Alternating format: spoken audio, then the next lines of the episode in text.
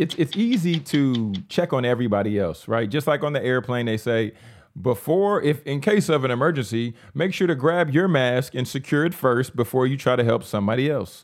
I want to talk about self care for podcasters, right? You need to know that if you've been going at this for so long and you're feeling burnt out, you need to take a breather, all right? Shout out to my guy, Coach Ed Jones, the host of the Player Development Pod.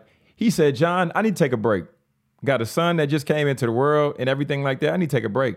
I said, Ed, don't do that. He said, Yeah, this is what I'm gonna do. I'm gonna recap my previous episodes. So people who missed episodes, they got time to catch up. I said, That's genius take self care and take what you need so that ultimately you can come back better than you were before. It's your podcast mentor, Jonathan Jones. And this has been a Mentor Minute.